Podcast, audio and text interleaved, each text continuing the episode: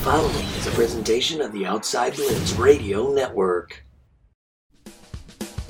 Recording live from Studio Chanteau, outside of Detroit, Michigan. You're listening to Scotty Freytown and Tyler Dean, the Outside Blitz. And welcome, ladies and gentlemen, to the Outside Blitz. I am your host, the fabulous one, Scotty Freytown, along with my co-host, the tenacious, the titillating Tyler Dean. Tyler, welcome. We're on time this week. What was that? We're on time the show this week. Yeah, we are. We are. It's been a, a rough, wild go. Um, you know, you and I, yeah, this this new baby life is just killing it. Holy babies. Oh my lord yeah, you've got a new baby. I've got two new babies, and we're just, I mean, sleep deprived and beat to beat to hell. but here we are. Um, you know, we we've got uh, some news around the league that's going on right now. We've got uh, this week we we promised you guys the um, the uh, NFL schedule and playoff predictors, where we will actually be predicting our Super Bowl champions. Um, this one is going to be a fun one, Tyler. This is one of my favorite episodes of the year. We do it uh, every single year um, around this time, and man, I got to tell you, I'm I I'm surprised by the way certain things fell. And you and I were just talking off the air with that whole thing. Schedule played a huge factor, and and because of the and I, I, was surprised like like so you you know you go through the playoff or the the the um, the schedule predictor and you go through it and you're you're picking all the winners and losers of each game and whatever the case and then when you when you finally get to the end and you look at what you finally have at the end you go holy crap and, and because of it because sometimes things get a little haywire because I, I try to be as realistic with as i can and right you have a couple teams that are usually really good, really bad. So you always end up with a couple like 17 0, 0 and 17 type teams. I always go back and try to course correct that. But I'm not predicting like a shit ton of like perfect, anti perfect seasons because you're trying to make it as realistic as possible. So I, I usually go one one uh, I go through it once and I go back through it to fine tune. Right, and and I went I went through it twice as well, and what I got was a, basically around the same result. But I, I dude, I got to tell you, there there is one thing that happened in my in my uh, predictor here that actually went against directly against my bold predictions for this season. so and that's okay. Yeah, and that that happens, but you know, it it went directly against it. I, I was fascinated by by how that turned out and how things uh, ended up. But very exciting stuff. Uh, we've got our uh, news around the league, so we're going to jump into that. But man, uh, this this is going to be a fun episode.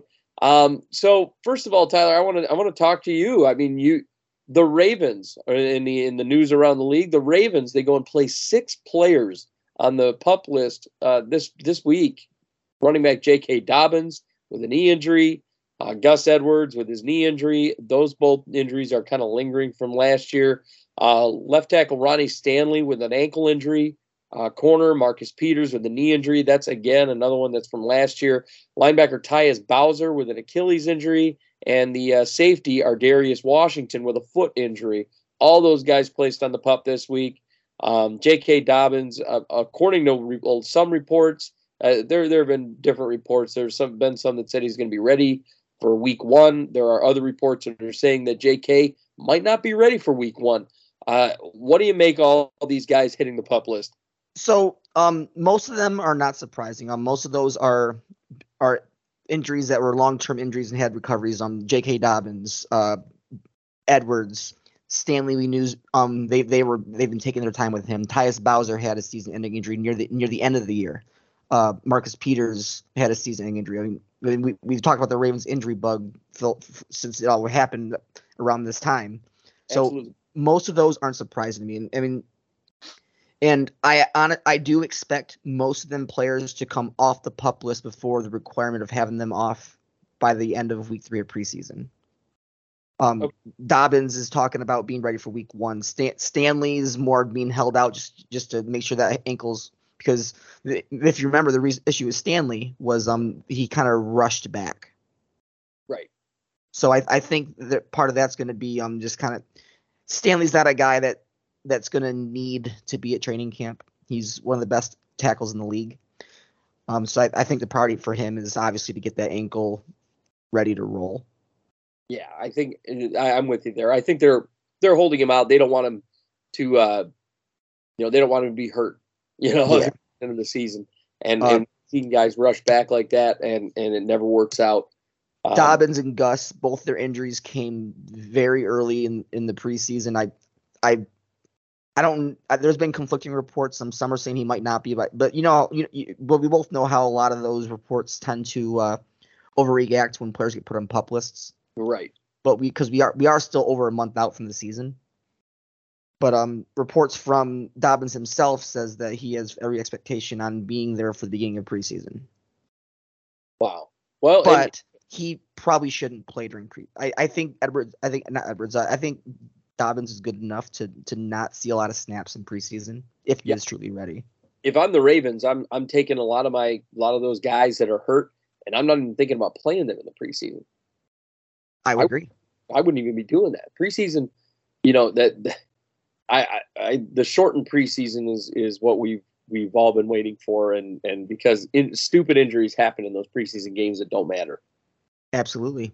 You know, so I mean, I, I like the preseason, but old, I I would you know two game preseason is about where where it should be because there's so many dumb injuries that go on hmm dumb accidents. that happens every year. Some star player goes down with a, you know, an ACL tear or a, a, a torn pectoral or whatever, and they're out for the year.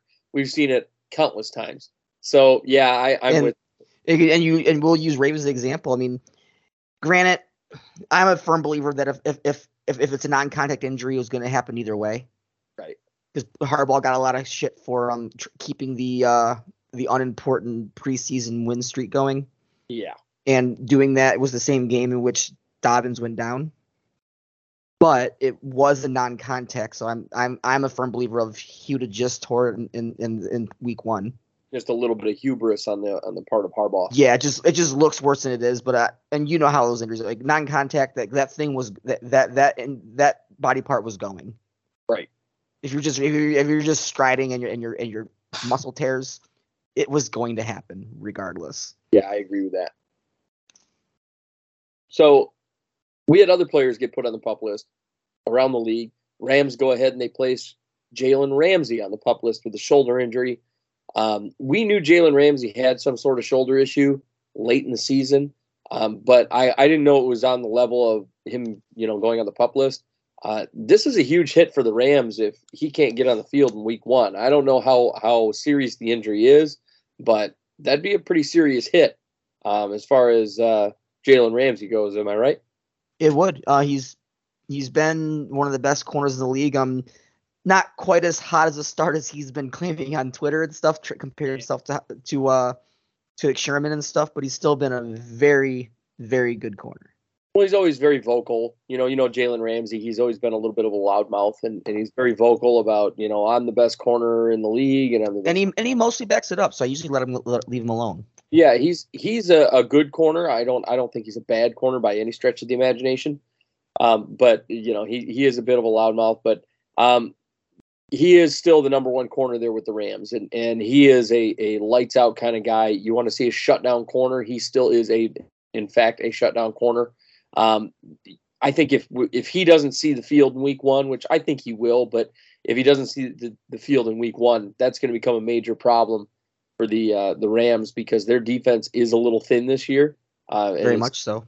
and it's definitely more thin going into this year. And they didn't really have many draft picks going into this year either to try and go younger and try and fix that situation. So I don't know. Yeah, it, the Rams they they got their work cut out for him if he can't be on the field.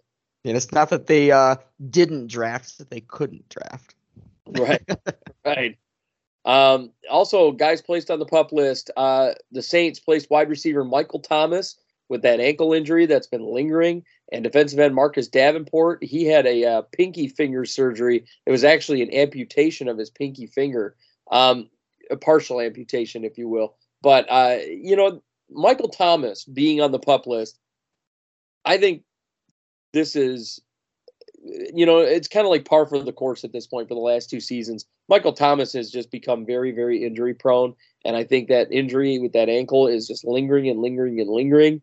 I don't see Michael Thomas uh, if he does start week one, because I'm I'm having this weird feeling that Michael Thomas is going to miss some time. But if if he doesn't start week one, I think this bodes really well for Chris Olave, don't you? I, I, I agree. I totally agree. And then and then Marcus Davenport, I mean, he's a huge part of that Saints defense. This the the Saints, you know, some some Saints players have been claiming that they have the best defense in the league. I don't think that's very true, to be perfectly honest with you. But uh, you know, Mark da- Marcus Davenport not being on the field definitely impacts that uh, that ability to be a, a top defense. But uh, you know, Michael Thomas, I I don't I think he's going to be a, a, major problem continuing forward. Uh, even after he got that big deal, he, you know, he's getting paid for that giant deal to sit around and nurse that ankle injury. And, and if he misses time, it'll we'll be going on like a year and a half of him nursing that ankle injury. He missed a majority of last year. Oh yeah, I mean, a, a majority of last year was, he was out. So I mean, uh, it's basically the whole season. So I, I don't know. I, I feel like they they might have bought fool's gold for that with that prima donna there. Um, you know, and they they paid him. Uh, we also had uh, some signings go on around the league. We had uh, the uh, the Falcons. They went and signed Eddie Goldman last show. We we talked about the him him getting signed, and then Eddie Goldman goes out and retires at age 28. He just he retires the next week. Um, the, Falcons are are left high and dry after signing Eddie Goldman. I, I it first of all, I'm surprised at the retirement because he's only 28 years old. he's right in his prime. So I, I was confused by that. He's still playing at a really high level, but man, like I don't understand what in the hell is going on in Eddie Goldman's world, and and what the hell is going on? Like, it, what do you make of this, Tyler? I don't know what to what to think about it.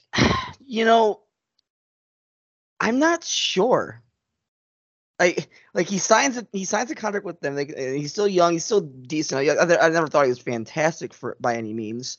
No, but he's playing at a decently high level, at a high enough level to to make him a, a viable starter. I mean, he did provide some st- stability, uh, especially for the Falcons. Uh, he did su- uh, provide stability in that interior offensive line. So here's a question, and I I don't and I don't know the answer to this, and maybe you do off the top of your head.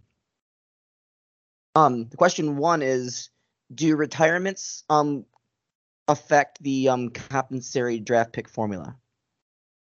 I don't know. Because a- if it does, I mean, this would feel like a very weird Bill Belichicky sketchy type move of, hey, I know you're going to retire, but sign with us so you can affect our compensatory picks. I mean, that could very well. Be, yeah, I, actually, I, don't know if actually if, if it counts or not, but that'd be that'd be that'd be like one of those like nice little sketchy moves. Yeah, and I don't know how much it would be worth. To be perfectly honest with you, Eddie Gold. I, I don't. You know, I, I really don't. Uh, you, you think I would, being that my favorite team usually benefits the most from compensatory picks. Oh yeah. Um, I don't know exactly like um what their formula consists of is because like I know when you when you lose players to free agency, it, it goes into formula. I don't, I don't know if they look at like because it's, it's hard to look at stats because stats are they're, they're kind of objective in a way. Right, but right. They, they they gotta look at maybe like cap hit maybe or um like percentage. I I don't know. I yeah. really it, I don't know it, enough about it to know exactly how it works. I would have to find out how that how that works. I am interested in how it works. Yeah, now now we got to find out. But the fact of the matter is, is Eddie Goldman retiring. Uh, I mean, that isn't that just like you know one of those kick in the crotch type of things that the Falcons just endure. Like lately, especially recently, they have been, I mean, just getting walloped by these types of situations. I mean, like it's it's bad. They they have had the the worst run of luck. Guys retiring. You got guys getting in trouble for gambling. I mean, am I am I wrong? I just feel like they they've experienced some really bad times. Oh, yeah, it's, it's been terrible. Like it's, it's no wonder some of their um top players have just said, "I'm done." Right? they just leave. Fuck this. I'm out. Just a, a weird, weird situation. Yeah, like, poor Matt Ryan. Like Matt Ryan's like to the Falcons is like Calvin Johnson or Barry Sanders. Like, dude deserves multiple Super Bowls and and his and he's had a chance for one. And his coach says, "No, we're just gonna play it easy in the, in the Super Bowl and let the Patriots come back." Yeah, yeah. It's, and they never gave him a defense. Like they're they're they're kind of the, the anti Packers. Like they, he always had the offensive weapons, and Falcons' offense was great every year. No one can doubt that. Oh yeah, but every year he was playing against like having to put up 35 points just to maybe win games. Yep. I mean, they they had they for years we we talked about how great the Falcons' offense was. I mean, I, I feel like it's been since like 2009 we've we've talked about how great the offense is and with the the Falcons and, and they've had such an amazing changing of the guard at receivers through that process um oh, yeah. even with I mean even with the Calvin Ridley stuff going on right now um drafting Ridley was the perfect next changing of the guard receiver for them he he was good until he until he had his mental issue going on right but and uh, you had Calvin Calvin Ridley before and then from Julio and Julio from Roddy White Yep, and and really they they they drafted Drake London, which could be a blessing in disguise in this whole thing. I mean, you still have Calvin Ridley, who will be suspended for this year. Once he returns, Drake London's still going to be with the team. You know, and and additionally, maybe Drake London is that guy where, where they're like, oh, we're gonna we're gonna go from now Calvin to Drake London, and and they're, they're kind of hoping for that that equal trade of the guard or that um, changing of the guard situation. I I'm one that believes that that Drake London, I, I do think he could be something special over there. I don't know how special he's going to be with Marcus Mariota, but the Falcons have had just a a rough go, and I just I feel like it's like self inflicted inflicted wounds at this point. They're they're they do these things and and ignore the defense, and they've done it for a decade. They they focused all offense and they ignored the defense. And the one year that that it actually went their way they went to the Super Bowl and and that was about it. And I mean, beyond that, they've they've had some really heavy down years in the years after that. You know, very it's very Giants like. There are times when Eli Manning would go 12 wins, and then the next year he was six and 10. So I mean, eh, with the with the Giants. So I I feel like, like I said, the, the Falcons are have these self inflicted wounds to the point where right now guys are just like, yeah, fuck this place. I'm I'm not playing here and and that's what I think went on with Eddie Goldman here. I I think he he went out, he wanted to play, and then was like, ah, I think I just signed in the wrong place. I don't want to be here. So that's kind of where we're at. Uh, but Eddie Goldman retired. Also um, around the league, the Cleveland Browns. So uh, first, we'll we'll talk about the lesser news. They go out and place the third round rookie receiver David Bell on the pup list with a foot injury. So that happened. Uh, David Bell was set to be the number three receiver over there behind um, Amari Cooper and Peoples Jones, Donovan Peoples Jones, but uh, he's on the pup list. Do you think this affects the uh, the Browns in a, in a way? I like David Bell out of Purdue. There, I thought he was a really solid receiver. What say yeah, you? he's he's not bad. Browns have a weird, weirdly good depth at receiver, and a lot of guys that we're not really talking about because I I think this is the season where because uh, they, they lost Landry, which I believe I still believe Landry's a hit, but I I, I hold even with Cooper, I wholeheartedly believe that Donovan Peoples Jones is going to be a uh, hell hell of a receiver there. Yeah, Peoples Jones has shown uh, flashes in the pan, or, or, you know, big big flashes there. Um, you know, we, we want to make sure he's not just a flat, just a flash in the pan, but uh, what I meant to say. But uh, you know, I David Bell, yeah, to me, I thought he's going to be a really good number two receiver at some point in time. Uh, I don't know that Amari Cooper is Jarvis Landry. I mean, Amari Cooper has had a down year here. Uh, he's coming off the down year with Dallas, and and See, that that might be where we differ a little bit because I, I don't think Jarvis Landry is is Amari Cooper. You know, uh, and Amari Cooper, you know, he I think Amari Cooper kind of overstays his welcome in certain spots, and he gets a little too comfortable. Because uh, Landry hasn't broke a thousand since 2019, and we, we saw it with the Raiders where where Amari Cooper was the big thing that came out, and he he was there for you know four years and four or five years, and and for the first two he was just amazing, and everybody was you know, screaming from the mountaintops how great Amari Cooper was, and then he kind of slumped near the end of his tenure there, and then he got traded to Dallas, and he was red hot again, right for two years, and then he started slumping again, and Jerry Jones said, "Hey, get the hell Well, out of here." And I'm not even sure I'd really call it much of a slump. Is like um the there's just a lot of tar- targets and mouths to feed because because once Lamb came in and, and Lamb's a very good receiver and I still think Cooper's a very good receiver. Like it's hard to have two thousand yard receivers, especially when you're trying to also feed Zeke. Yeah, that's true. That's true. And and now he got traded off to, you know, Cleveland, and he's going to have a, a situation with Deshaun Watson. Uh, and and we'll see if Deshaun Watson, uh, you know, we we still haven't gotten the details of the suspension. Rumor has it it's going to be about eight games, but we we don't know. Um, and and that eight games is going to be the max. So we don't know how that's going to work out for the Browns. But uh, one one thing that they did to to try and fix it is they went and signed an all star quarterback, Tyler. And uh, the Browns they sign our uh, our least valuable player from 20 season, Josh Rosen, and the 2019 season. I think he was a two year in a row guy, wasn't he? Maybe I. Uh, so Josh uh, Josh I- Rosen I signed. have a migraine now. Does the man have a job? I don't. I don't know. It's kind of like when Nate Peterman got signed, and we were like, "What the hell is happening?" This could be worse. It could, yeah, it could be worse than Josh Rosen. No, I. I think Josh Rosen might be worse than Nate Peterman. You think so? I, I do. I do. I mean, do I What do you re- dare I dare I look up fucking stats on this? Oh God! I, I mean, Rosen's best season was his rookie season, in which he had two, 2,200 yards, 11 touchdowns, and 14 interceptions in It's compared- 13 games. it's comparing a giant douche and a turd sandwich. Really, I it, you know that's that's kind of the, the old South Park adage there. You, it's it's bad. It's fucking bad, man.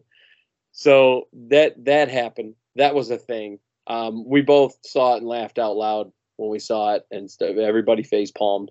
Uh, Alex Steele, Andrew Steele, Ray Collins, uh, you, me. We were all laughing and just face palming the whole time. Horrible, horrible.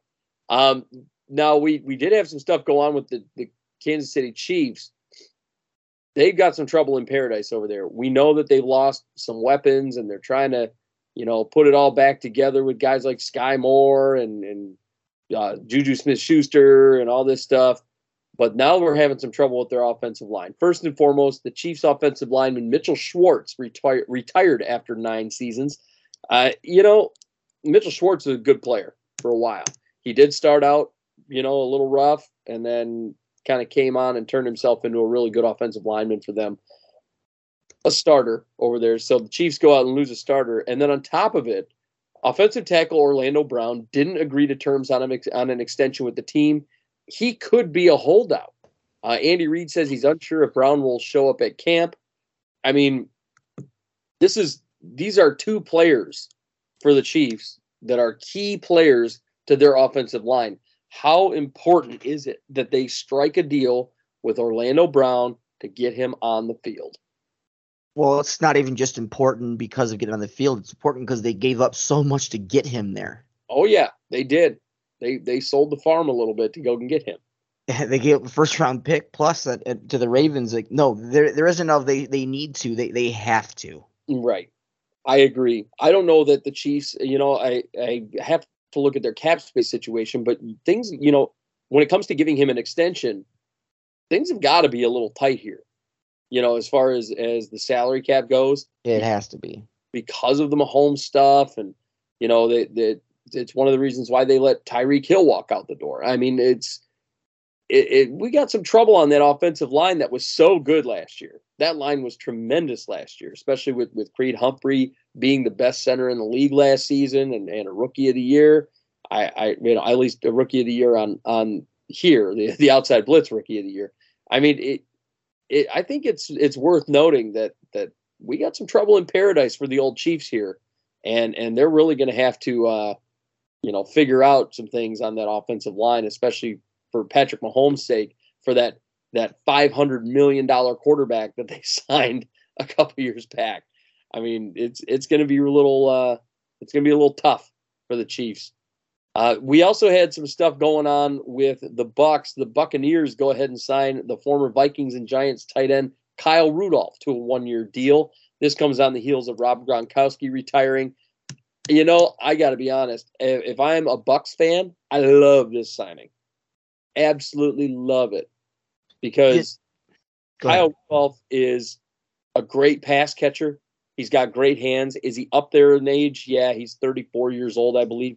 But him and Cameron Brate, I think, really are going to complement each other nicely. And I really think that Tom Brady and him are going to develop a solid rapport together over there in Tampa Bay, don't you? I do, and, and I was going to say, like, like, um, I don't think anyone should expect Kyle Rudolph to be a 1,200 yard no guy. I, but I, but I, but I think, but, but you hit you hit the nail on the head. I, Cameron Brate's going to be heavily involved and likely will have more yards than Rudolph, but I think Brate and Rudolph together is could have a have a very uh, historical uh, similarity to uh, a young Gronk and Hernandez combo. Right, and that's kind of what I think they're aiming for, especially with the the loss of Antonio Brown and and you know they're they're trying to create as many weapons as humanly possible. You got a you know, new head coach over there. So I mean, and, and he was their offensive coordinator. So I, you know, this is going to be a, a, a pretty wild one. I think. I think Byron Leftwich is is kind of seeing, huh? You know, I I can do that dual tight end set. And when you have a guy like Kyle Rudolph with who has arguably some of the best hands in the league, uh, you know, I, I really believe that this is a great signing. And and really the best thing for Kyle Rudolph was getting the hell out of the New York Giants organization. So he goes to a really great situation. I really think the Bucks are kind of poised right now to start heading toward, you know, a potential uh, uh, Super Bowl contention here uh, in the upcoming season. This this is going to be uh, really fun to watch. Also, uh, the Arizona Cardinals they had center Rodney Hudson inform the team that he will not be retiring. He is going to return for the 2022-23 season which I think really bodes well for the Cardinals, especially considering they also went out and they extended Kyler Murray. This was the big news. Five years, $230.5 million. That's 46.1 per year. You know, this was a really, uh, a lot of people see the dollar amount and go, oh, God, that's a lot of money. You know what? Given the market, that is a really reasonable deal. See, I don't and and I I will I like Ky- Kyler Murray better than most. Right. I, I don't like it being the second highest paid though. I don't like it being above Josh Allen. I don't like it being above Patrick Mahomes. Well, no, it's well, not above Mahomes. It's above Rodgers. Here's the thing. You know, every year we we go into like the new season, and because the market dictates it, you know, we always see a guy that doesn't deserve the amount of money that that he's getting get paid that amount of money. You, you know what I'm saying? Like we, we we we saw and, and, a lot of it like i said is just based on the market I, I don't agree with the idea of of Kyler Murray getting paid the second highest in the league, but I guarantee you we're going to wind up going into the 2023 offseason and you're going to see a, a, few guys that in in my opinion aren't worth that amount go ahead and get 48 49 uh, we saw it years ago and and that that was the thing like we saw it years ago and I understand why it happened because Joe Flacco when he when the Ravens went out and won the Super Bowl, Joe Flacco got paid the bag. You know, and, and he had waited. Flacco did the move where he there was a contract on the table, one that was reasonable, and, and Flacco wanted one more season to see what he could do, and Ravens let him do it, and they ended up paying for it. And but but is Joe Flacco was he worth the amount of money at that time? Absolutely not. No, like highest paid, no. Like at the time, I, I would have agreed. Um, top top five, top six, seven, based on what had happened that season. Because it was a very good season, but yeah. top one for sure. I, I, would agree with you. Right, and and that's the point I'm making here is that the, you know you always see some quarterback that is good or maybe not great go out and get paid the bag. They always get paid that big money. Yeah, and and then it's like, well, shit, you know what? You know and, that I didn't deserve that money but because of the market, that's kind of where we're at. And you had to lock him in. Yeah. Especially with them, because I, even though I was wrong on my prediction of them going to the Super Bowl, um, I was the closest to being right about their breakout season. Their the last season was their breakout season. Yep, and and it we want I want to see how things go in this upcoming year with the the slight changes that they've made and the receiver changes and it, it's going to be something to behold. I want to see if Kyler Murray lives up to the expectation. But, But yeah, one way to kind of segue this though, because um, and I know it's not in your news, but it's something that's come up in the last couple of weeks that's worth talking about, and it, it's kind of relevant to this too. Hmm. Is um with Kyler Murray signing a contract to be the second highest paid quarterback, all eyes are on Lamar Jackson. yep, That's the last major one that needs to happen. you know he's going to get signed to a monster deal. We talked about this a few years uh, a few day, a few weeks ago. We know And- in yeah, my- and, and here we are. Um, we went because the, the the tune has changed now too. Lamar Jackson's come out saying that he fully expects to have a contract settled by the beginning of week one, and that might very well be the case. which is a completely change of tune from where he was last time we, we discussed this. So, um, he said he's not going to hold out. I mean, players say it all the time, so like he he could, still could. I doubt he does. Yeah. I mean, but I, um, I doubt it- it really comes into play about what Lamar wants to do. Is he is he looking to break the bank, or is he looking to to um still break the bank but be reasonable? Because if he's looking to break the bank, I mean, Kyler Murray's contract basically states that Lamar Jackson should get. If you're if we're using the, that as the baseline, he should get paid more than Kyler Murray, less than Patrick Mahomes. yeah. I could I could see that. If we're Yep. using those who's a base, but then, obviously you got like um Josh Allen out there, who I, I would say Lamar should get paid less than. You got, but then you got Dak, who should he should get paid more. Like the the market's so wild right now. It's it's it's it's it's, it's a clusterfuck. I Because if you're using Josh Allen and um Dak as your base, it's a different conversation. But the same kind of piece. So, so it really depends on what Lamar wants to do here. Either way, I, I think we're talking about a guy that's getting north of forty. I, I think he, well, he's definitely getting north of forty. I, I would argue probably you're going to see Lamar because Lamar is the, the superior player. Whether whether anybody wants to admit that or not, there's I know there's a lot of people out there. You know, Homerism runs wild, and I know there's a lot of Cardinal fans out there. No, Kyler Murray's better. No, no, no. And The superior, I'm on the Josh Allen train, but there's still an argument to be made that that Lamar's worth more than Josh Allen. yeah, yeah. I mean, there's there's an argument for it. I, I'm I'm on the Josh Allen train. Me I, too.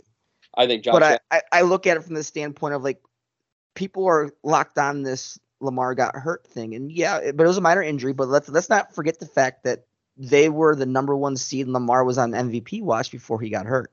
Right. And they lost every game after he went down. Yeah. So there is no question about the importance of Lamar. Like, as good as Tyler Huntley did, he didn't win. exactly. I, And I I I You can't Lamar- blame and you can't blame it on the on the injuries of the rest of the team because Lamar got it done with the same injuries. Yep, I think Lamar's going to get the bag. Um, but but at the end of the day, you know, I think he'll get a bag. But I, I think it's going to be, it could be elsewhere. He could, you know, be, because the Ravens. I don't know that they're going to offer him. The Ravens seem to be still trying to nickel and dime him, nickel and dime him a little bit. But we'll we'll see how that works out. I really believe though that this Kyler Murray deal, this 46 and a half, um, it's one of those market dictating type situations and and I I really don't think that you're when you go into next season, I don't think you're going to see him making the second most. I I frankly I don't think I think there may be two or three players that wind up getting extensions that'll be higher than Kyler Murray's, um, and you might see that happen. So it it'll be interesting to to see how it, it pans out. Um, and also around the league here, we've got, speaking of quarterbacks, you've got the 49ers have granted Jimmy Garoppolo permission to seek a trade you know, it's kind of late. I know it happened within the last two days that they they uh, um, they they said that this was okay for him to do, but here we are. We thought it would be much earlier. We thought a trade would happen much earlier.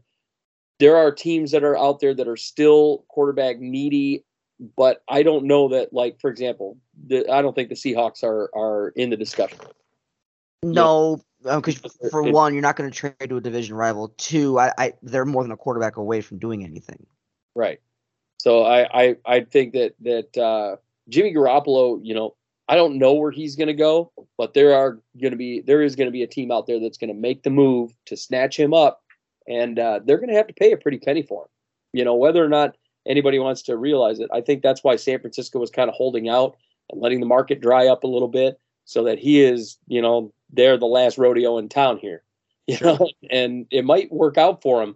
I they they're going to have a quarterback injury inevitably. Somebody's going to get hurt, and somebody is going to overpay for Jimmy Garoppolo for a one year rental. You're going to see it happen, and and I think that's kind of the uh, I think that's kind of the the 49ers mindset here, don't you think? I agree. Yeah, I, I think that's kind of what they're doing because I I think there's an understanding that Jimmy Garoppolo isn't worth a lot.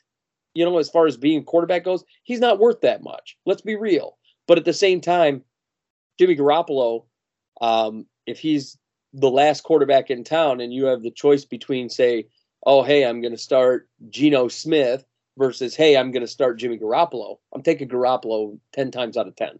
Of course. You know, so maybe that's just that's just me. Um, next up, we also had uh, the Patriots. They traded wide receiver N'Keal Harry to the Bears for a 2024 seventh round pick. N'Keal Harry, we we had him. He was a first round guy um, a few years back. We we knew that that he was going to be a first round guy.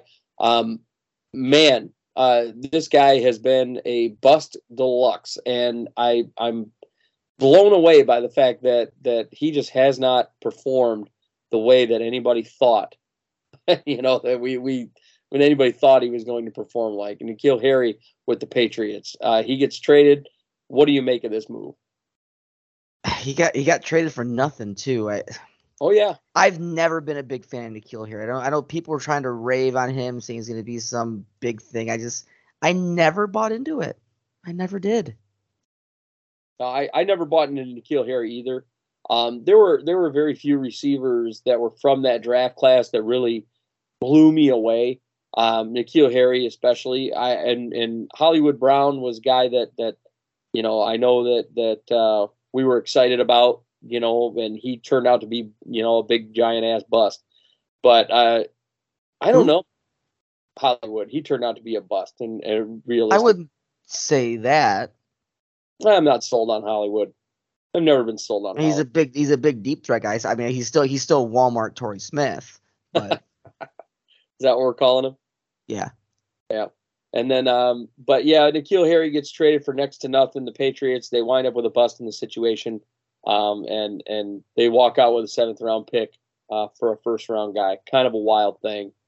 Um, and then we also had two more retirements. We had we had offensive lineman Richie Incognito retire after 13 seasons. Uh, you know, this one, uh, you know, I, I was never a big Incognito guy, never a big fan of him. He was a great player, but but as a person and as a leader, yeah, I'm not a fan. And you, you know the bullying thing that happened in Miami, um, yeah, no, not a big fan of Richie Incognito. He retires after 13 seasons. The one that I am uh, uh, more impressed with or, or focused on would be the retirement of Jason McCourty after 13 seasons, uh, the defensive back, Super Bowl winner. Um, yeah, McCourty retires. Uh, this one had to hurt for the Patriots, don't you think? oh yeah. I mean, they they've been defensive reliant for a while now, and and here, and here we are. They lose a, a big piece of that. Yeah, I think I think um, that McCourty is is the kind of player that that was a game changer for them, especially as as uh, you know when he played whether he played corner, whether he played defensive back, anything of the sort. Yeah, he he was a game changer. So I I'm I'm kind of it sucks to see him go, but at the same time it's the Patriots and we hate the Patriots. So it's one of those things where it's like, eh, that's okay. You know, I'll deal with it. So, um, but McCourty, uh, he retires after 13 seasons, and that's our news around the league. I, I mean, uh, not a lot going on right now, but don't worry, we have plenty of content for you uh, coming up after the break. So, Tyler, after the break, we're going to go through our season predictions. Um, we're going to go over it, and uh, we're going to find out who our Super Bowl winners are going to be, our, our predicted Super Bowl winners. So, I are you like it. are you fired up?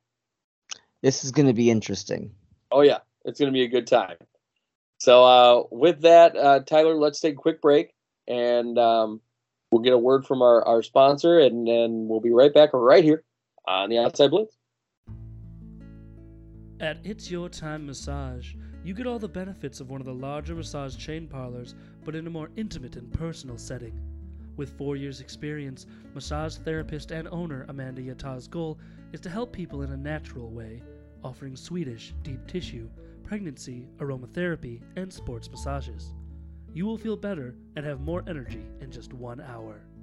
It's Your Time Massage is offered in home, Amanda's or yours, with the rates ranging from $55 to $130.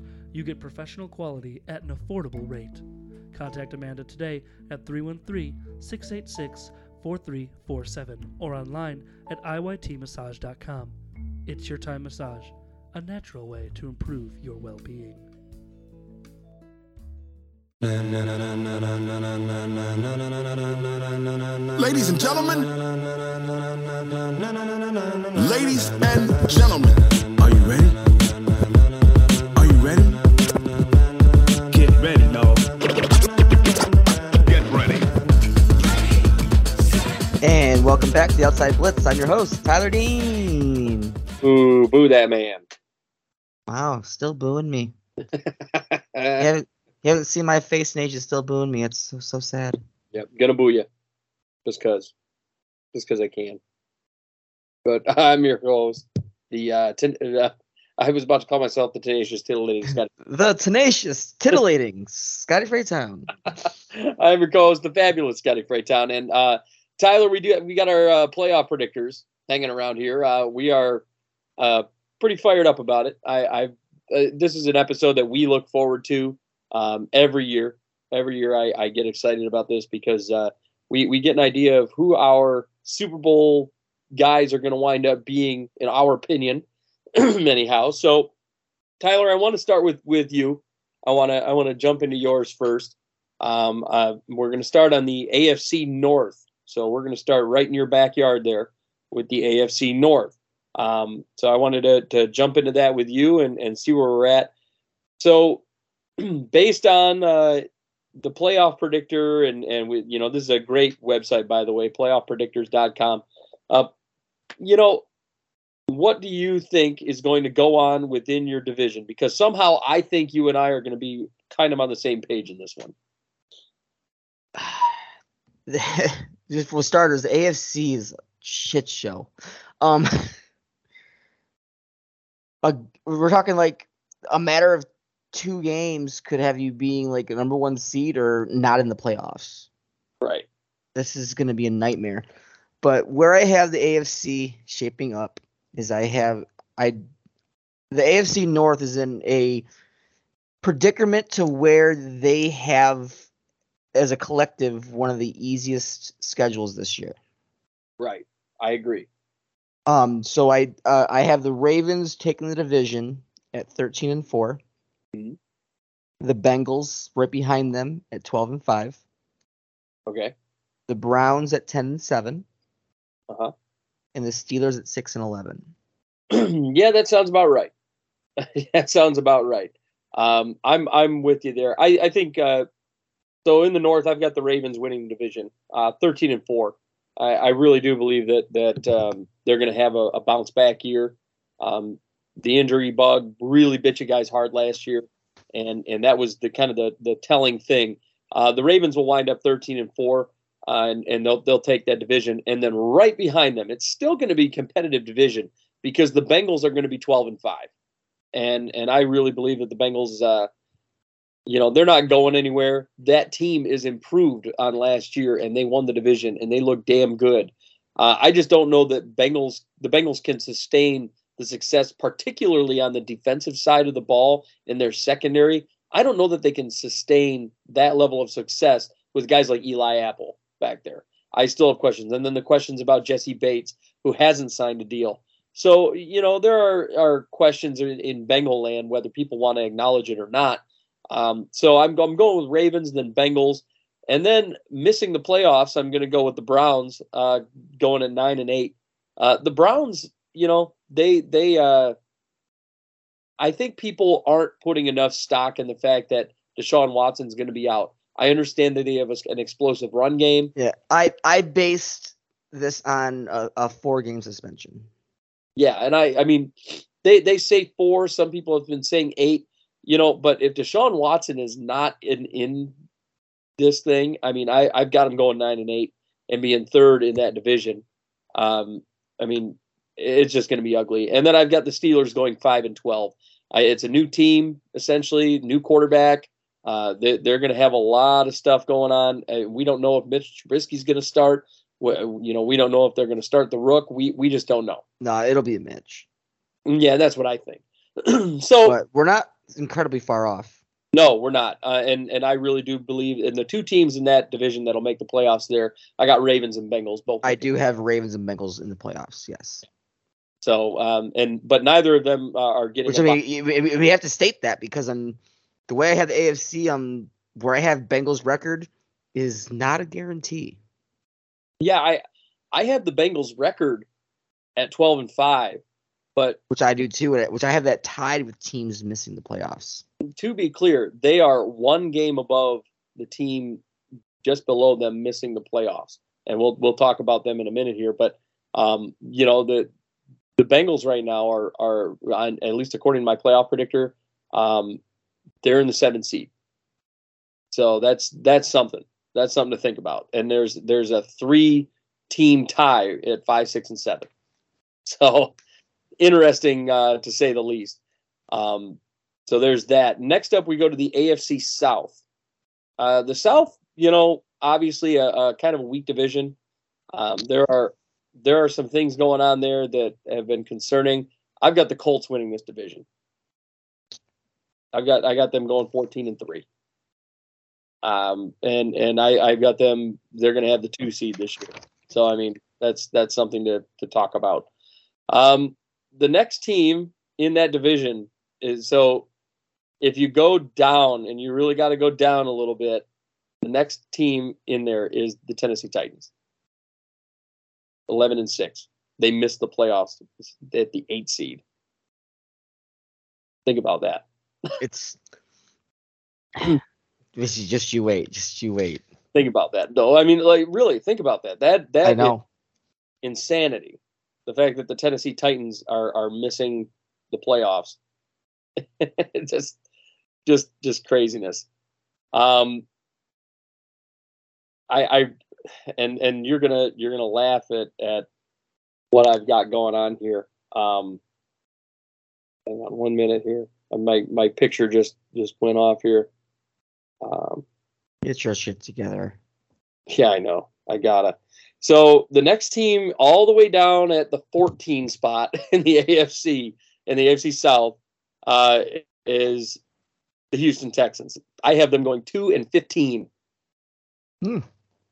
Two and 15. Um, and then all the way at the very bottom.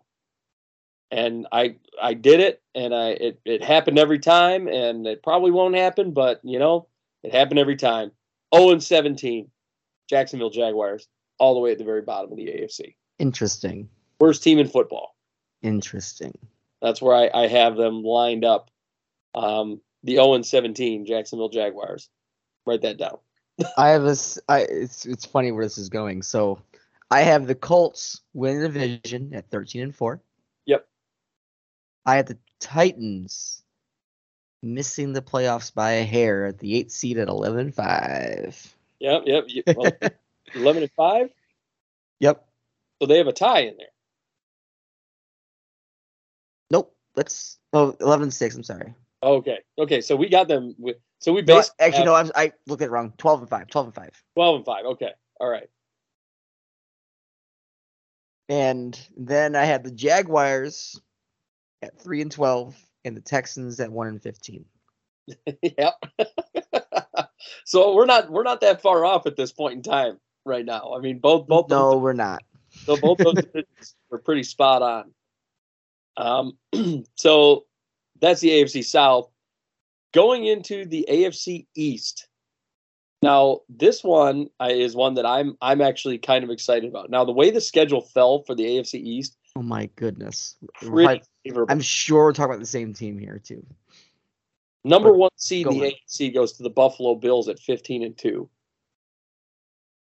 I I just I'm looking at teams that are going to run into them and I don't know why, but I think they're just going to start bulldozing people. I think it's coming and and the the they may have found the missing piece and I don't know that they're going to acknowledge that they found the missing piece until about midway through the season, but James Cook is going to be a, an X factor for those fucking guys. I, I said it on the last show. I think he takes a starting job from Singletary. I think James Cook is going to be like the second coming here of Thurman Thomas. He's just going to do some incredible things. Oh boy. Yeah. And but down the line here, we've got another playoff team that has narrowly missed the playoffs. But really, believe it or not, we we don't talk about it enough. But they've narrowly missed the playoffs for the last two seasons, and that team is the sixth seed in the Miami Dolphins. I got them going twelve and five. The Miami Dolphins. Think about that. I, I and you know, I, I like Jaylen Waddle a lot. I think the addition of Tyreek Hill is gonna gonna change some things, but they've made some really good offseason moves. I think their defense is dangerous as all hell right now. Um, I, I really think the Miami Dolphins are going to make the playoffs in a big way, and they're going to have themselves their best year that they've had in a long time.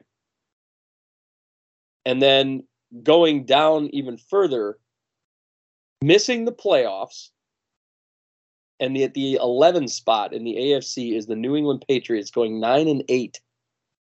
That's that's what we've got there. The Patriots going nine and eight, and missing the playoffs uh, for the second year out of three years. And then at the bottom, as per the usual, I mean, there's there's nothing nothing new here.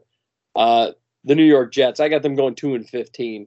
Uh, the the schedule that they have is It's just brutal. Oh yeah, they get mauled, and and it's it, it's like it, for for Buffalo, their because their schedule is similar to the Jets, but but the, for Buffalo, it's like we're the fucking Buffalo Bills. For the Jets, it's like man, the Jets suck, and then they got to go through the gauntlet there. So I mean, like like even the mediocre teams are are it's different for the Bills playing them versus the Jets playing them. So I mean, that's why I think the Jets are going to wind up so low in this uh, in this whole situation. They're they're going to have a rough go. But that's my AFC East. Tyler, what do you got? So we're getting a little off kilter here. For starters, we got the Bills going 14 and 3. Okay, so we're spot on there, really. The Dolphins 12 and 5 and making the playoffs. That's what I got. So we're we're right on. Then we have the Jets Oh Yeah. wow. at 4 and 13. Oh god. And then last we have the Patriots and their free fall to hell at 2 and 15. You think it's going to be that bad? I do. What what I- what makes you think that that's going to be a free fall to hell over there? Because the league knows that Mac Jones can't throw more than 10 yards. Yeah, that that could be a. And that's Because why, the moment that was realized, the Bills just ate them alive. yeah, yep, that he has no arm strength. Yeah, that that could be. and their defense is falling apart. So Mac Jones doesn't have his security blanket anymore, and the fact that their schedule is hard as fuck. Oh yeah, they have a tough schedule. I still had them going nine and eight because you know it is still Belichick. I I, I just I look at this whole thing and I go, "Hmm, they they could they could pull this off and and- Welcome back to the '90s, New England Patriots. yeah, they, they're going back to nine and eight. I don't know that uh, I I see it. I don't know that I'm going to have them sinking as far as you've got them sinking, but I, I could I could definitely see them missing the playoffs this year. I didn't do it intentionally. Just like, like holy fuck, I have them losing all these games. but this is where things get a little off kilter. Is the AFC West. Yeah, and something happened that went against my bold predictions, went against one of your bold predictions, uh, and it in this thing, and it really caught me off guard. But based on the schedule, I couldn't believe what I was seeing. So, at thirteen and four, and the number three seed in the AFC, the Vegas Raiders win the division. okay. Like and, and think about that i was like oh wait what and I, I said that I, I think that the Vegas Raiders will be improved, but not that much. And but here they are, and and just me going through it, and they won the division. And I'm like, holy shit. Number two, you got the Chargers, the LA Chargers, 12 and 5. They're the five seed in, in the AFC. So they win, they get second place in the West, but it's Raiders, Chargers. And then we have a slight free fall. Um, at the nine spot in the AFC at 10 and 7, missing the playoffs, the Kansas City Chiefs going 10 and 7 in, in the AFC West. And then just under them at 9 and 8 at the 12 spot is the Denver Broncos. I have them missing the playoffs, obviously, as well. So the two teams out of the West that make the playoffs are the Raiders and the Chargers. So, how my playoff standings look on the AFC side You've got Bills, Colts, Raiders, Ravens, Chargers, Dolphins, Bengals. Kind of a different landscape than we've been seeing for the last several years. It it is. It's it's quite the difference, and it's it's funny because I mean we're we're not incredibly far off here. No, no, I we're we're looking at the we're seeing the same things. I was just uh, you know you and I were talking for weeks we've been talking up the Chargers, and and for me to go through that playoff schedule or that that week to week scheduler and see that that the Raiders actually had a better record than the Chargers was like, hey, wait a minute, what in the hell is happening? Um, it, it, it made for an interesting thing. So, and with Davante Adams being over there, I mean, the the Raiders, I don't know, it, it just it it panned out that way, and it was strange.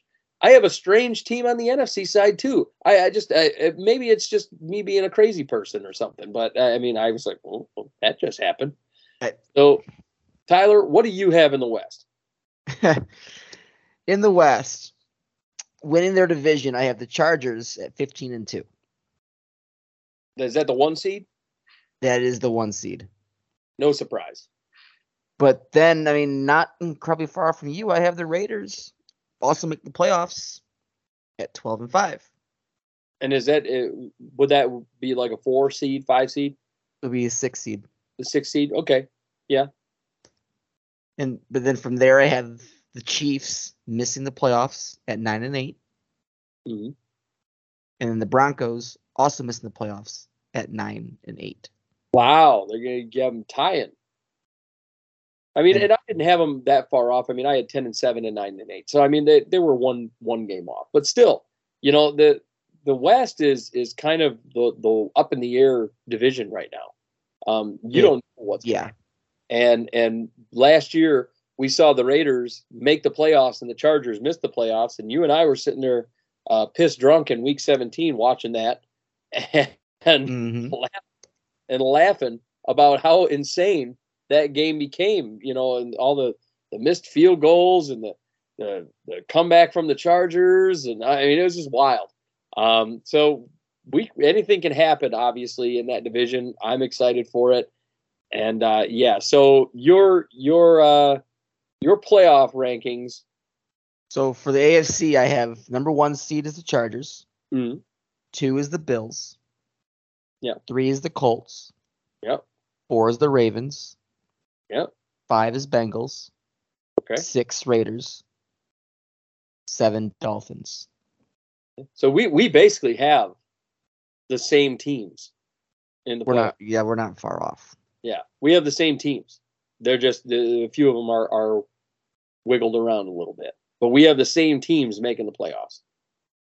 yes, that's for how crazy AFC is. It's kind of wild because like there's a few teams that can, can, very well make the playoffs, like the Chiefs, the Broncos, the Titans, but we and somehow really, picked the right. We both picked the same three to miss. Yep, and and really, if you think about it, depending on on the suspension, the Browns are still in the discussion. Oh yeah, no, yeah, the, the Browns, the Browns too. That yeah, um, Browns Browns are still in the discussion there. Um, now moving over to the NFC side, and uh, we'll start NFC North just like we did in the the uh, in the uh, AFC.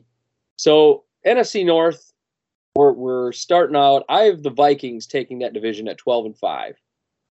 Um, I have them at the four seed in that situation. The rest of the division misses the playoffs. I have the Green Bay Packers in the eight seed at seven and ten, the Detroit Lions in the ten seed also at seven and ten, and then I have the Chicago Bears, the lowly Chicago Bears, being the worst team in the NFC at one and sixteen, all the way down at, at the sixteen seed. Ouch. Yeah. Um, I I really do think that Aaron Rodgers, even though it is Aaron Rodgers, I think that they they really didn't do themselves any favors getting a guy that um, they they traded up for Watkins or, or well, Watson rather, and and I don't think he's going to wind up being anything spectacular. Um, it is Aaron Rodgers, but the Packers are just in this weird zone where we're waiting for that free fall to start, and I'm hoping it's not going to be that that Seattle type thing where it's going to linger. But you know, I, I really do think that that the Packers are starting to say bye bye to this this constantly making the playoffs, constantly going to the NFC Championship game, and and I think the Vikings right now are in a place where they're going to be on an upswing, and and it's an upswing that we didn't exactly expect. I think Kevin O'Connell changes a lot of things for this team, and it's going to be a pass first offense. I think there's going to be a lot more creativity for that Vikings team. I think the Vikings take this division, and the Lions at seven and ten. That's an improvement for them, whether or not we Mhm. want to admit it. But I do think it's a huge step forward. Uh, Jared Goff is going to be having a lot more weapons at his disposal. Jameson Williams, The, you- the you know- defense could be the big question here. Yep. And we're we're going to be that that's the big thing. I think if they start changing that defense and start creating something uh, special on that side of the ball, because I think they have all the offensive pieces in place. If you look at that offense, that is a fucking loaded offense, whether or not anybody wants to acknowledge it. I mean, between DeAndre Swift, Jamaal Williams, and then you you got you've got Amon-Ra St. Brown, Jameson Williams, TJ Hockenson, EJ Chark. DJ Chark. I mean, that is a loaded offense. And then they have one of the best offensive lines in football. They've got Frank Ragnow at center, who was one of the best centers in the league. So, I mean, like, I, I just, I'm looking at that offense going, huh, that Lions offense is dangerous. And then if you look at, at this, the defensive side of the ball, they don't have Dick on the defensive side of the football. But the Lions are improving in this in this upcoming season. If they get a defense, suddenly the Lions are viable suddenly the Lions look like a team that could make the playoffs for the long term. It's they're they're building something there, and a lot a lot of people are putting stock in it. But I see it, and I see them move up to the ten seed. They're three spots out of making the playoffs here. So something to think about. That's because last year they were like fourteen or fifteen. So Ballsy place. yeah, something to think about. Tyler, what Ballsy. you got for the North? For the North, I have the Vikings in the division at 12 and 5. Yep, yeah,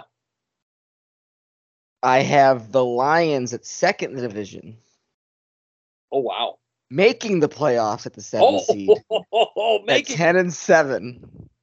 at, at ten and seven, and, and where do where do they where do they get here? I mean, are they the seven seed? Seven seed, yeah. Yeah, Okay. they're right right they're right in the, on the cusp. They're right in the bottom there. Wow. th- the thing is is uh also on top of what you're saying the offense is the defense the offense is gonna have to put a lot of work in for this to happen. Oh yeah. But weirdly enough, the Lions schedule is not that hard. It's not. Uh, really, the NFC North schedule in general isn't that. both both North divisions have a, have one of the easier schedules this year. Yep. Um, a lot needs to happen. They're gonna they're gonna need to finish games like um unlike how they have in the past. But the Lions' schedule is favorable enough that the offense can do the work. This is not outrageous It's not as long as the offense because you had them at you have them at seven wins. We're, we're only talking a couple game buffer here. right, right. If as long as the offense can play at that high level, if you get if you have an explosion out of Jameson Williams that is like Moss worthy, you might be ha- talking about a ten and seventeen there. And Really? you still and you still got St. Brown, who's who I think is going to blow up this year, and, Yeah, I- then you got DJ Chark, then you got Swift, and you got like we were just saying, you got Hawk. Goff does well with this type of team. Yeah, this is this is a team that's built specifically for a guy like Jared Goff. It's wild. it's wild, man. Uh, then I have just missing the playoffs at nine and eight is the Packers. Yeah, I, I think everybody is seeing this downturn. I think everybody's, you know, and everybody always says, "Oh, don't discount Aaron Rodgers." And to a, a point, you know, to an extent, I I understand that. I think they're 110 percent correct. Then on the other end, I'm like, man, that guy doesn't have a whole lot of weapons over there, and that defense doesn't look like the like it used to. And oh man, I don't know. There's there's questions. There's questions about about Green Bay. You lose Davante Adams, and you're going to replace him with Christian Watson, and I'm supposed to be like, oh yeah, this is great. Or. Lazard, or yeah, it's, No, they're gonna they're gonna have a good season, but it's not gonna get them in. no, nope. It's going And to be then middle of the- last, but actually least, at the la- 16th seed in the NFC is the Bears. Yep, you and I have the same 14. Same team uh, sitting on the bottom of the NFC. I, you know, they, they Well, I have them tied. There's a four-team tie for the worst team in the NFC. So yeah, I have, I have two team tie, technically speaking, but but I just I see the Bears. You know, we I I didn't talk about them a whole lot, but but Justin Fields has nothing over there, and then they gave away their defense. They did. They gave away Khalil Mack. They have no secondary. The, their number one receiver over there is Darnell Mooney. Uh, they they have Dick for tight ends. They they have David Montgomery. Poor David David Montgomery's over there. Just, I mean, he's got to be fiending to get the fuck out of there. I mean, they they lost Eddie Goldman. They lost Akiem Hicks. I mean, they Ryan Poles went out and sold Khalil Mack for next to nothing. I, I it's just it's one of those things where I'm like, it it is a sinking ship, and all the rats are going just swimming away from it, and I don't blame them. Uh, yeah, Chicago is is going to be a dumpster fire for a while, and uh, that it started last year, and now it's going to get even worse. Just when we thought it couldn't get worse, it's about to get worse for them.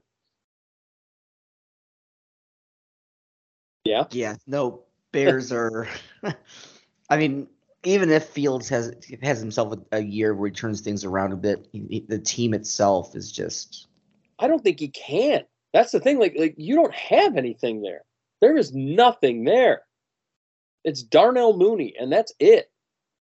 Like, and and Don't, and I'm just saying the sense of if if even if Fields like he like training camp preseason off season like he like he becomes a better player, there's not enough there for for it to really matter.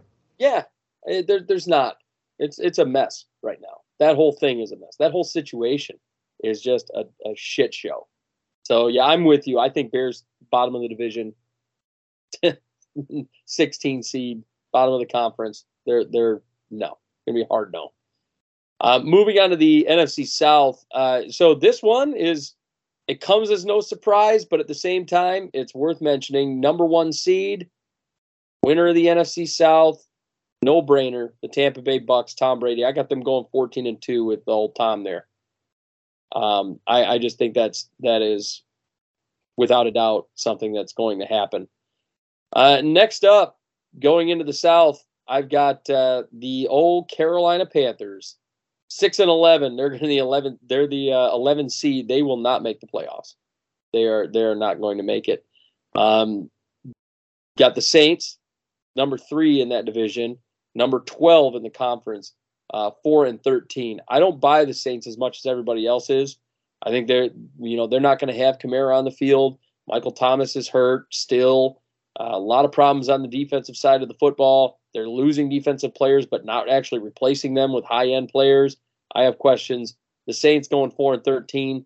And then you go to the Falcons. And uh, the Falcons are going to wind up in dead last in the division, 14th in the conference. They're going to go 2 and 15 this upcoming season. So the only one making the, the playoffs in the NFC South will be the Bucks, and then and the, they'll be the number one seed at 14 and 2. Wow.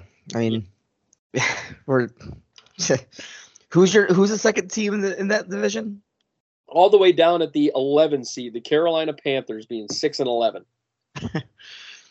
Here, this is this is great. This is this is great. Um, so I I, I have the I have the Bucks at win the division at thirteen and 4 Mhm. Then we take a tumble Okay. down to the Saints going five and twelve. so we're in the same boat here. Also, the Panthers going five and twelve, and the Falcons at the bottom of the barrel at two and fifteen. Yep, yep. That's about where I had every. also, I lied about the Bears being the, the worst team in the, in the conference. I, I do have a team that it's actually number sixteen seed, but Bears Oh. are fifteen. Okay. Yeah, and I But- think I know who that team is, and I'm excited to talk about. it. I do. I um, who that team is. but uh, but no, the AFC, the NFC South is going to be the most one-sided division by a landslide this season. oh yeah, it's Buccaneers and everybody else. Yes. That's that's all it is. It's the Bucks and everybody else. You, mean- you you could have the Saints, the Panthers, and the Falcons um create a super team to face the Bucks anytime one of them has to face them, and we're still in the same boat. Yep, yep. And I don't know why I said 14 and 2 for the Bucks. It's 14 and 3 for the Bucks. Um so next up we've got uh the NFC East. Now, the NFC East is an interesting thing. Um I didn't see this coming the way it happened. But it it fell this way. Uh this is the weird one. With the number 2 seed and it's not who you think, Tyler. It's the Dallas Cowboys at 14 and 3, the two seed in the NFC. The Cowboys Mm. wind up there. Um, in the five seed, you wind up with the uh, in second place in the division, five in the conference. You've got the Philadelphia Eagles at 14 and 3. They actually tied, but the way things fall, the the Cowboys wound up with more W's there. Um, within the the- they everything I don't I don't I don't know what the the uh, the the tiebreaker is in that situation. They really they they had equal records. They split the division like they they were equals in this entire thing. Um, division record too. What was that? So they they split games and their division records the same. Yep, split It's game. It's conference same. then. conference is the same. They're both ten and two. Conference two. At conference two. So I don't know what the tiebreaker was there. Um, but the way it laid it out Oh, it'd be like like opponents. So they must have one of them must have lost to an AFC team that you had beaten one. Yeah, something. But but they they're going to be um they could be interchangeable there. You might see the Eagles at the two seed and the Cowboys at the five seed, but either way, those two teams are going to be one and two in that division, and they're going to be in that spot in in in, in the conference at the two and five seed. Um, so it, it might just be because of the fact that they were so equal that you know eh, hell it, it might have been been something say oh they're they're equal at everything well alphabetical order know could have been as simple as that. So you you might very well see the Eagles at the two seed and the Dallas Cowboys at the five seed. We don't know, but but it, that really depends on the league tiebreakers. So just bear that in mind when I when I go over this. But the Cowboys were the strange one because I saw them at the two seed, but now that I'm looking at it, I'm like, oh okay, they're they're everything was equal for them. So that's likely how things went down. Um, and then moving into the the rest of the division at the ninth ninth in the conference, third place in the division, I got the Washington Commanders at seven and ten. Uh, I think Carson Wentz improves that team, but not enough to to get them where they need to go. I think a lot of people are way too excited about him. And then at the all the way down, last place in the division, 13th seed in the conference. We're talking about the New York Giants at four and 13. I, you know, Brian Daboll, everybody's excited about his coaching style and his offensive mind, and I get that. But realistically, what it comes down to is Daniel Jones is not the guy that the Giants wanted him to be. They're going to go four and thirteen. I see them sitting around near the bottom of the conference. So, I have the Eagles winning the division at 12 and 5. Okay, I have the Cowboys right behind them at 10 and 7, also making the playoffs. Oh wow. Okay. So we're both on the same page. We both have both them teams in. Yeah. Then I have the Commanders at 7 and 10. Yep. Yeah, we had them in the same spot. Yeah, yeah. I, I I agree with you. I think Wentz helps improve that team, but I Eagles and Cowboys are a bit too superior. exactly. Then I have the Giants 2 and 15. Wow. That's that's a painful one.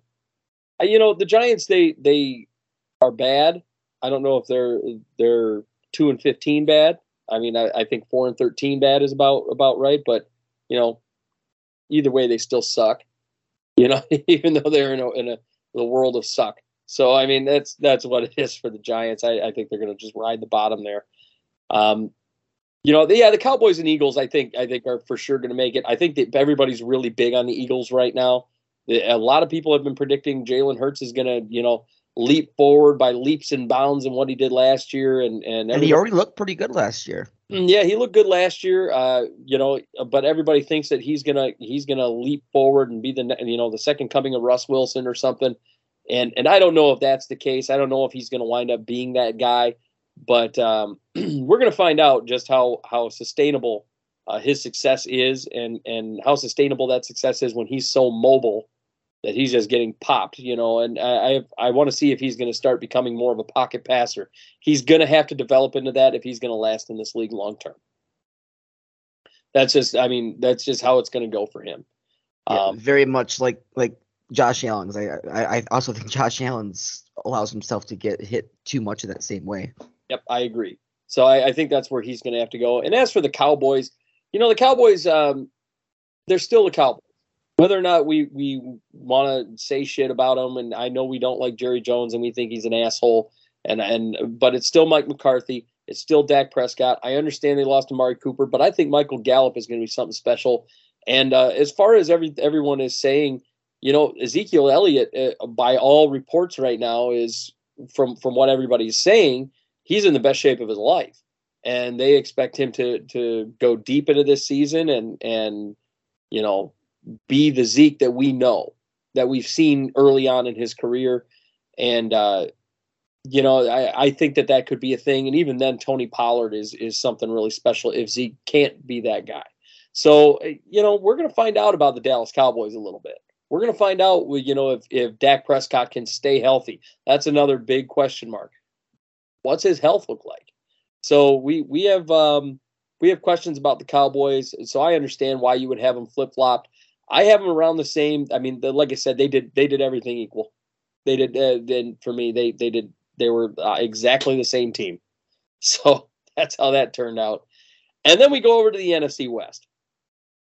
And uh, in the West, we're looking at um, the the obvious one, I believe. We got three teams from the West, by the way, making the playoffs here. I got the LA Rams at 12 and four. They're going to be at the three seed.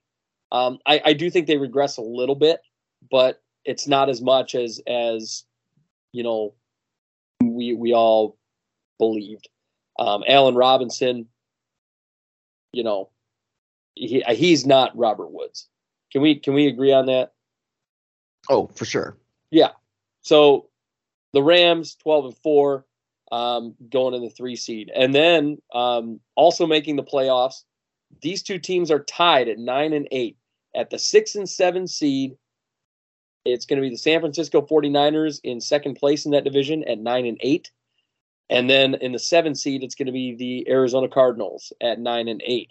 And the Niners actually are above the Cardinals because of the conference wins, the, the Niners are nine and three in the conference. The Cardinals are eight and four in the conference. So the the Niners uh, wind up in the second place, Cardinals in third place, and then going all the way down to the fifteenth best team in the conference.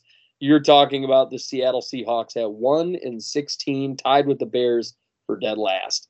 Um, and I just I think that the Seahawks are kind of a dumpster fire at this point. I just they're not doing anything. Every quarterback on the depth chart will start a game. Oh yeah, oh yeah, no doubt. I agree with that. I think Pete Carroll's going to be looking for answers. He's old Mother Hubbard, and nothing's in the cupboard.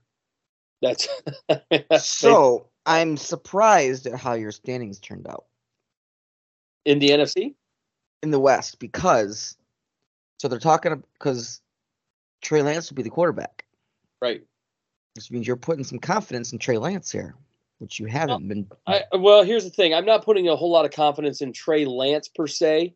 Um, I think I think he's going to kind of take everybody a little bit off guard. You know, we we've seen this before. Guys come in and they're they're iffy quarterbacks, but they kind of catch everybody off guard. We saw it with guys like Kaepernick.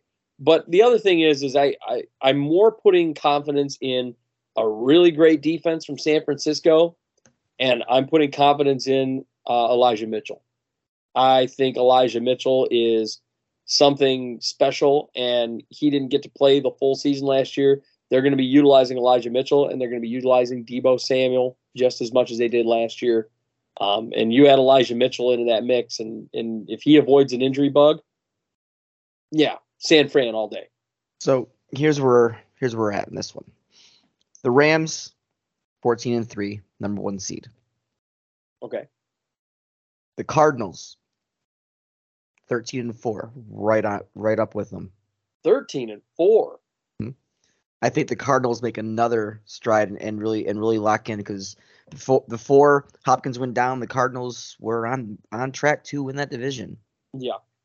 I, I think having Hopkins back, um, and you, I, I believe you're upgrading from Rondale Moore to to Hollywood. And and let's also not forget Hopkins. Just don't forget this. Hopkins is out for the first six games of the Yes. season.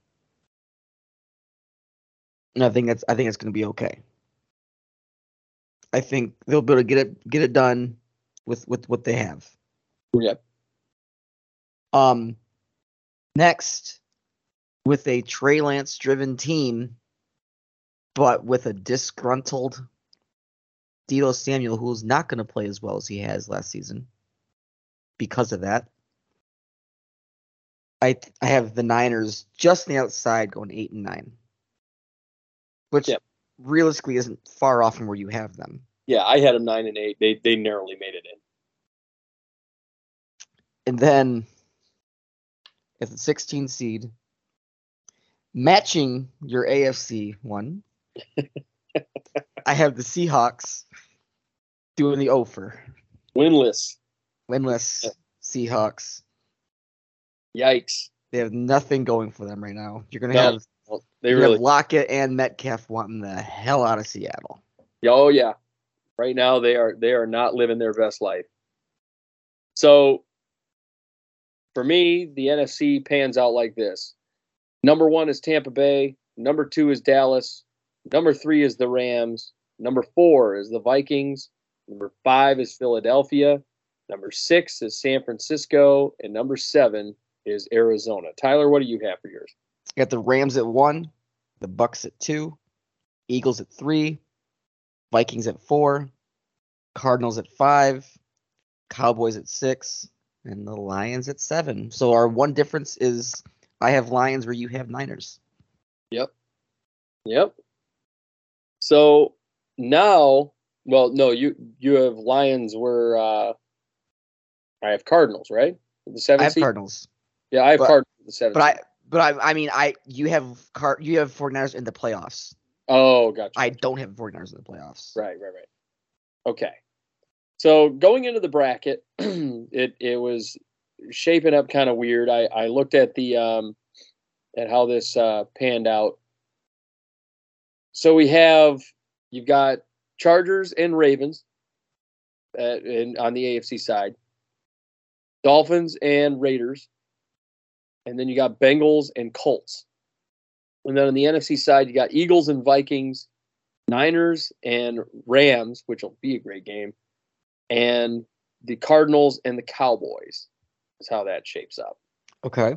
So I've got uh, the Chargers beating the, the Ravens and moving on. You've got the Dolphins beating the Raiders and moving on. And then you've got the uh, Colts beating the Bengals, eliminating them in the wild card. And then in the NFC side of things, you've got the Vikings defeating the Eagles. I, I know that that sounds crazy to a lot of folks, but I got Vikings beating the Eagles um, at that point. And then I've got the Rams beating the Niners and the Cowboys beating the Cardinals. So they move on to the um, they move on to the divisional round there. So because the Buffalo Bills were the number one seed and the highest seed that moved on was the Dolphins, the Buffalo Bills move on to take on the Dolphins um, in the divisional round. You mean the lowest seed to move on? Yeah, the low the lowest. They were the lowest seed to move on. Bills are one, Dolphins are six. So they were the lowest seed to move on. So the Dolphins go up against the Buffalo Bills. And then you're gonna have the Colts taking on they were the two seed, taking on the five seed Chargers in the uh, divisional round. And you also have the Vikings, who are the four seed, taking on the one seed Bucks. And you've got the Cowboys, who are the two seed, taking on the number three seed Rams. So those are your your that's your divisional round. Moving on in the AFC side, I've got the Bills beating the Dolphins. I've got the Chargers beating the Colts. And then on the NFC side, I got the Bucks beating the Vikings and the Rams beating the Cowboys. So in your conference championship rounds, it'll be Bills versus Chargers in the AFC, and on the NFC, you're looking at Bucks versus Rams. Got the Bucks beating the Rams, and I've got the Bills beating the Chargers. And in the Super Bowl, you're going to see Bills versus Bucks, with the Buffalo Bills winning their first Super Bowl championship ever. Okay. So, yeah, conference You have champ- Bills over Bucks. So yeah, it'll be Bills over Bucks to win the the Super Bowl. I've got and and in the conference championship games, I've got Bills and Chargers, which I think will be a hell of a game, and the Bucks and the Rams. So and and that'll be the rematch from last year, the Bucks and the Rams, and it'll be the number one seed Bills versus the number one seed Bucks, with the Bills going to the Super Bowl, winning the winning the Lombardi. Okay. Okay. I dig that. It'll be it'll be fun. So here's what we got over here.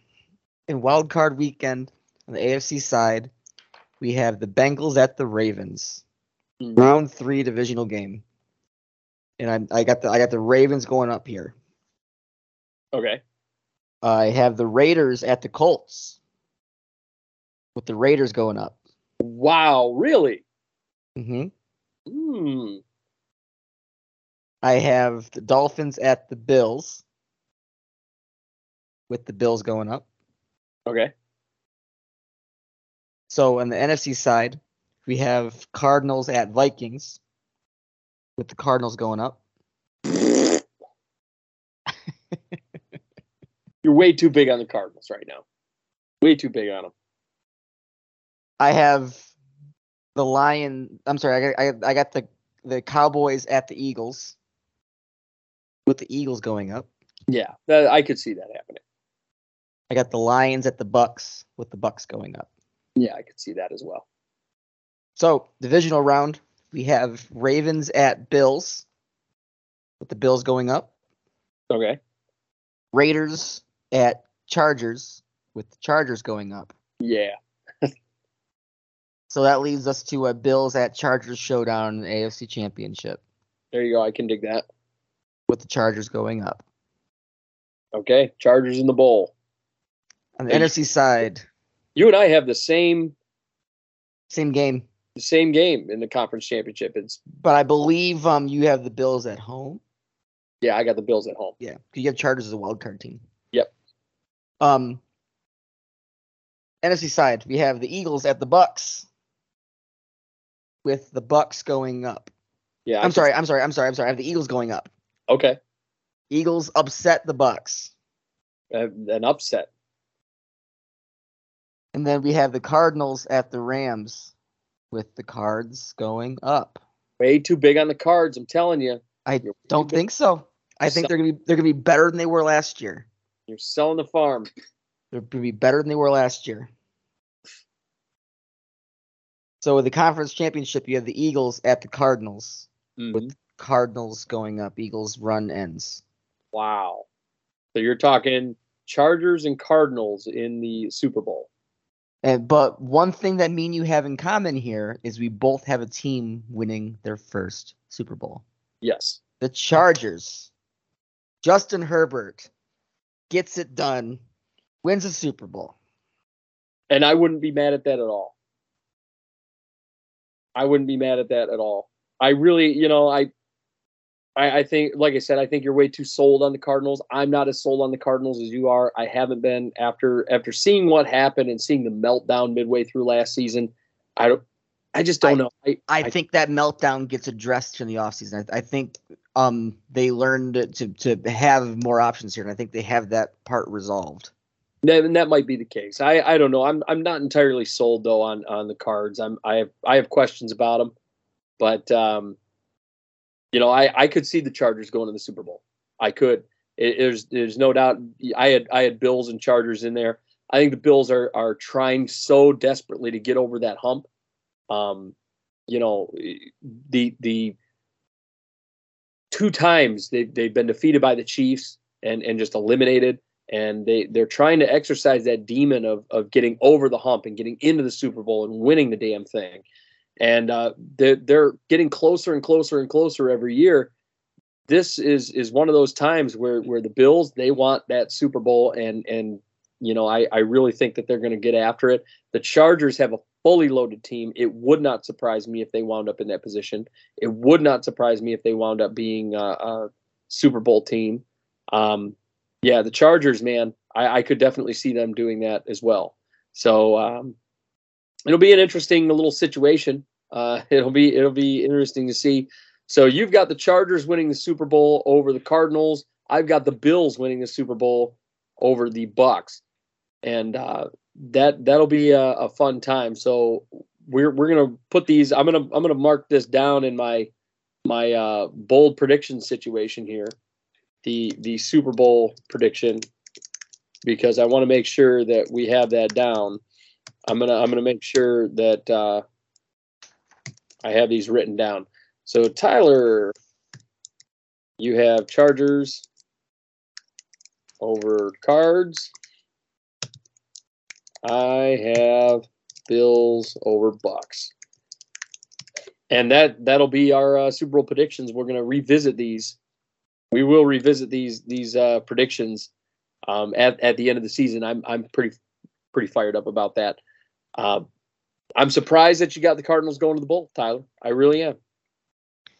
I, and I could be I could be off base here, but I I, I do think that as hot as they were going in, I think part of it was the fact they lost Hopkins. I think part of it too was I, I do believe that Murray was still kind of had that injury kind of lingering. I I think they're and we really look at last season was it was the first big charge for them improving because the year prior they were they were they were nothing great. Right. I I think this is I think there's going to be another big improvement for this team. I I I I really do believe that.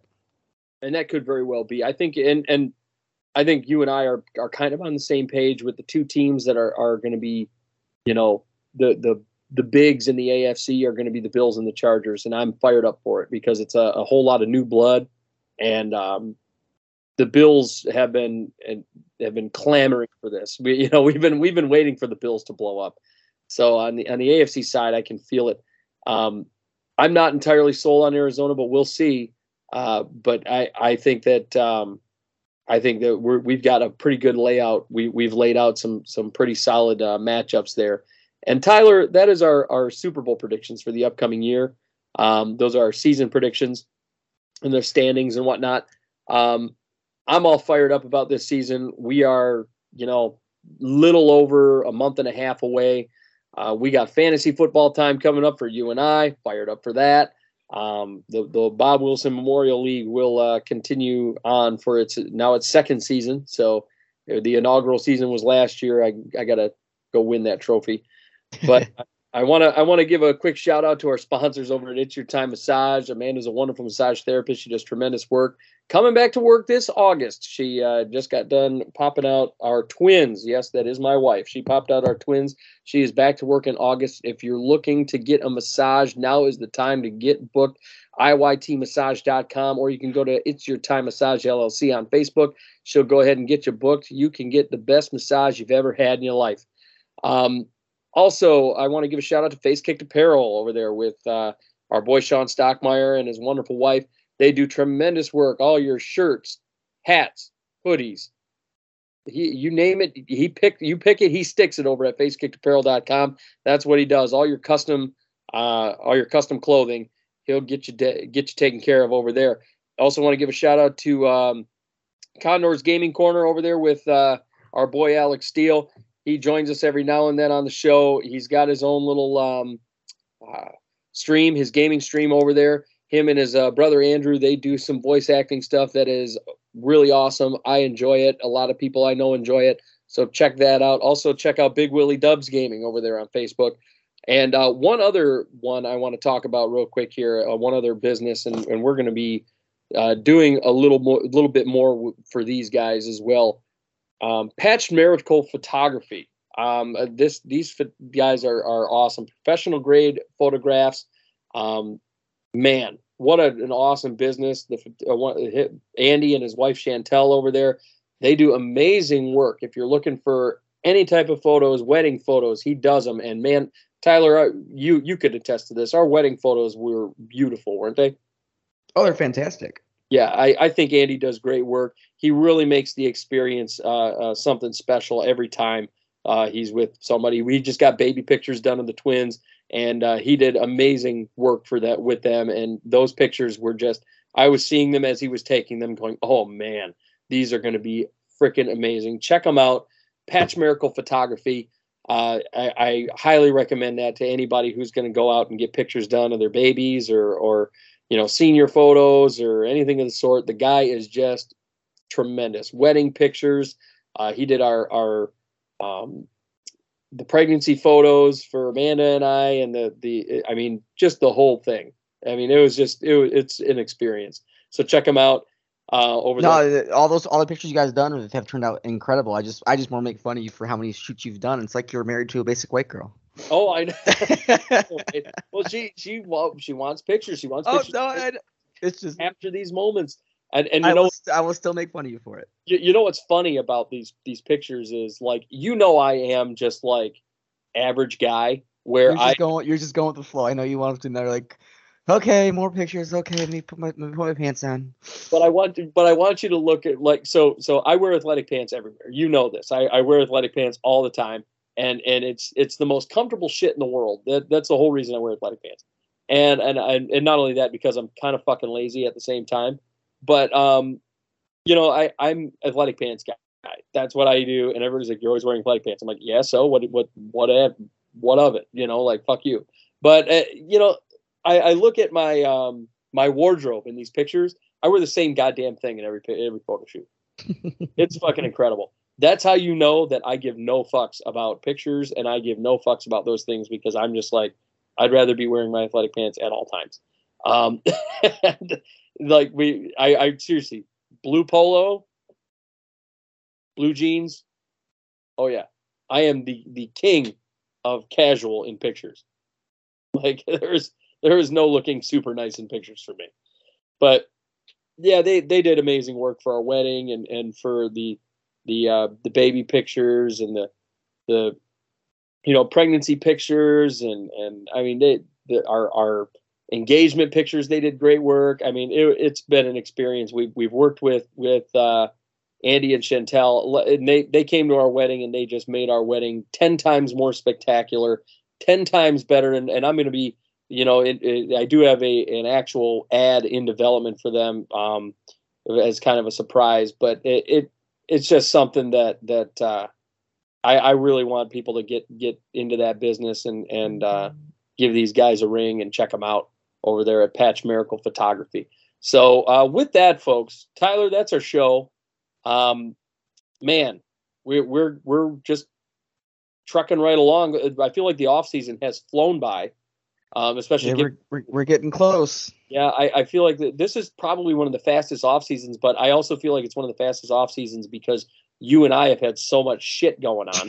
Not you kidding. know, it's it really has. It's been flying. We've been so busy, babies and everything under the sun, and I mean, it, it, wedding shower or uh, baby showers, and and you know, uh, I, it's just been nonstop. Life has been nonstop, and and uh, I feel like I blinked, and this off season has has flown by. We're already about to hit It's a good thing though. It means it's football time almost. Yeah, it's almost football time. So I'm I'm fired up about it. Uh, I hope you are, folks. I want to thank y'all for listening and, and tuning in with us this week. Uh, I hope everybody's uh, excited for for the upcoming season. Hope everybody's excited for the upcoming shows. We'll see you in two weeks. For uh, Tyler and myself, thank you so much for listening. We'll see you next time right here on the Outside Blitz. Join us soon on the Outside Blitz, and be sure to follow on Facebook at facebook.com backslash the Outside Blitz, and feel free to email us questions at the Outside Blitz at gmail.com.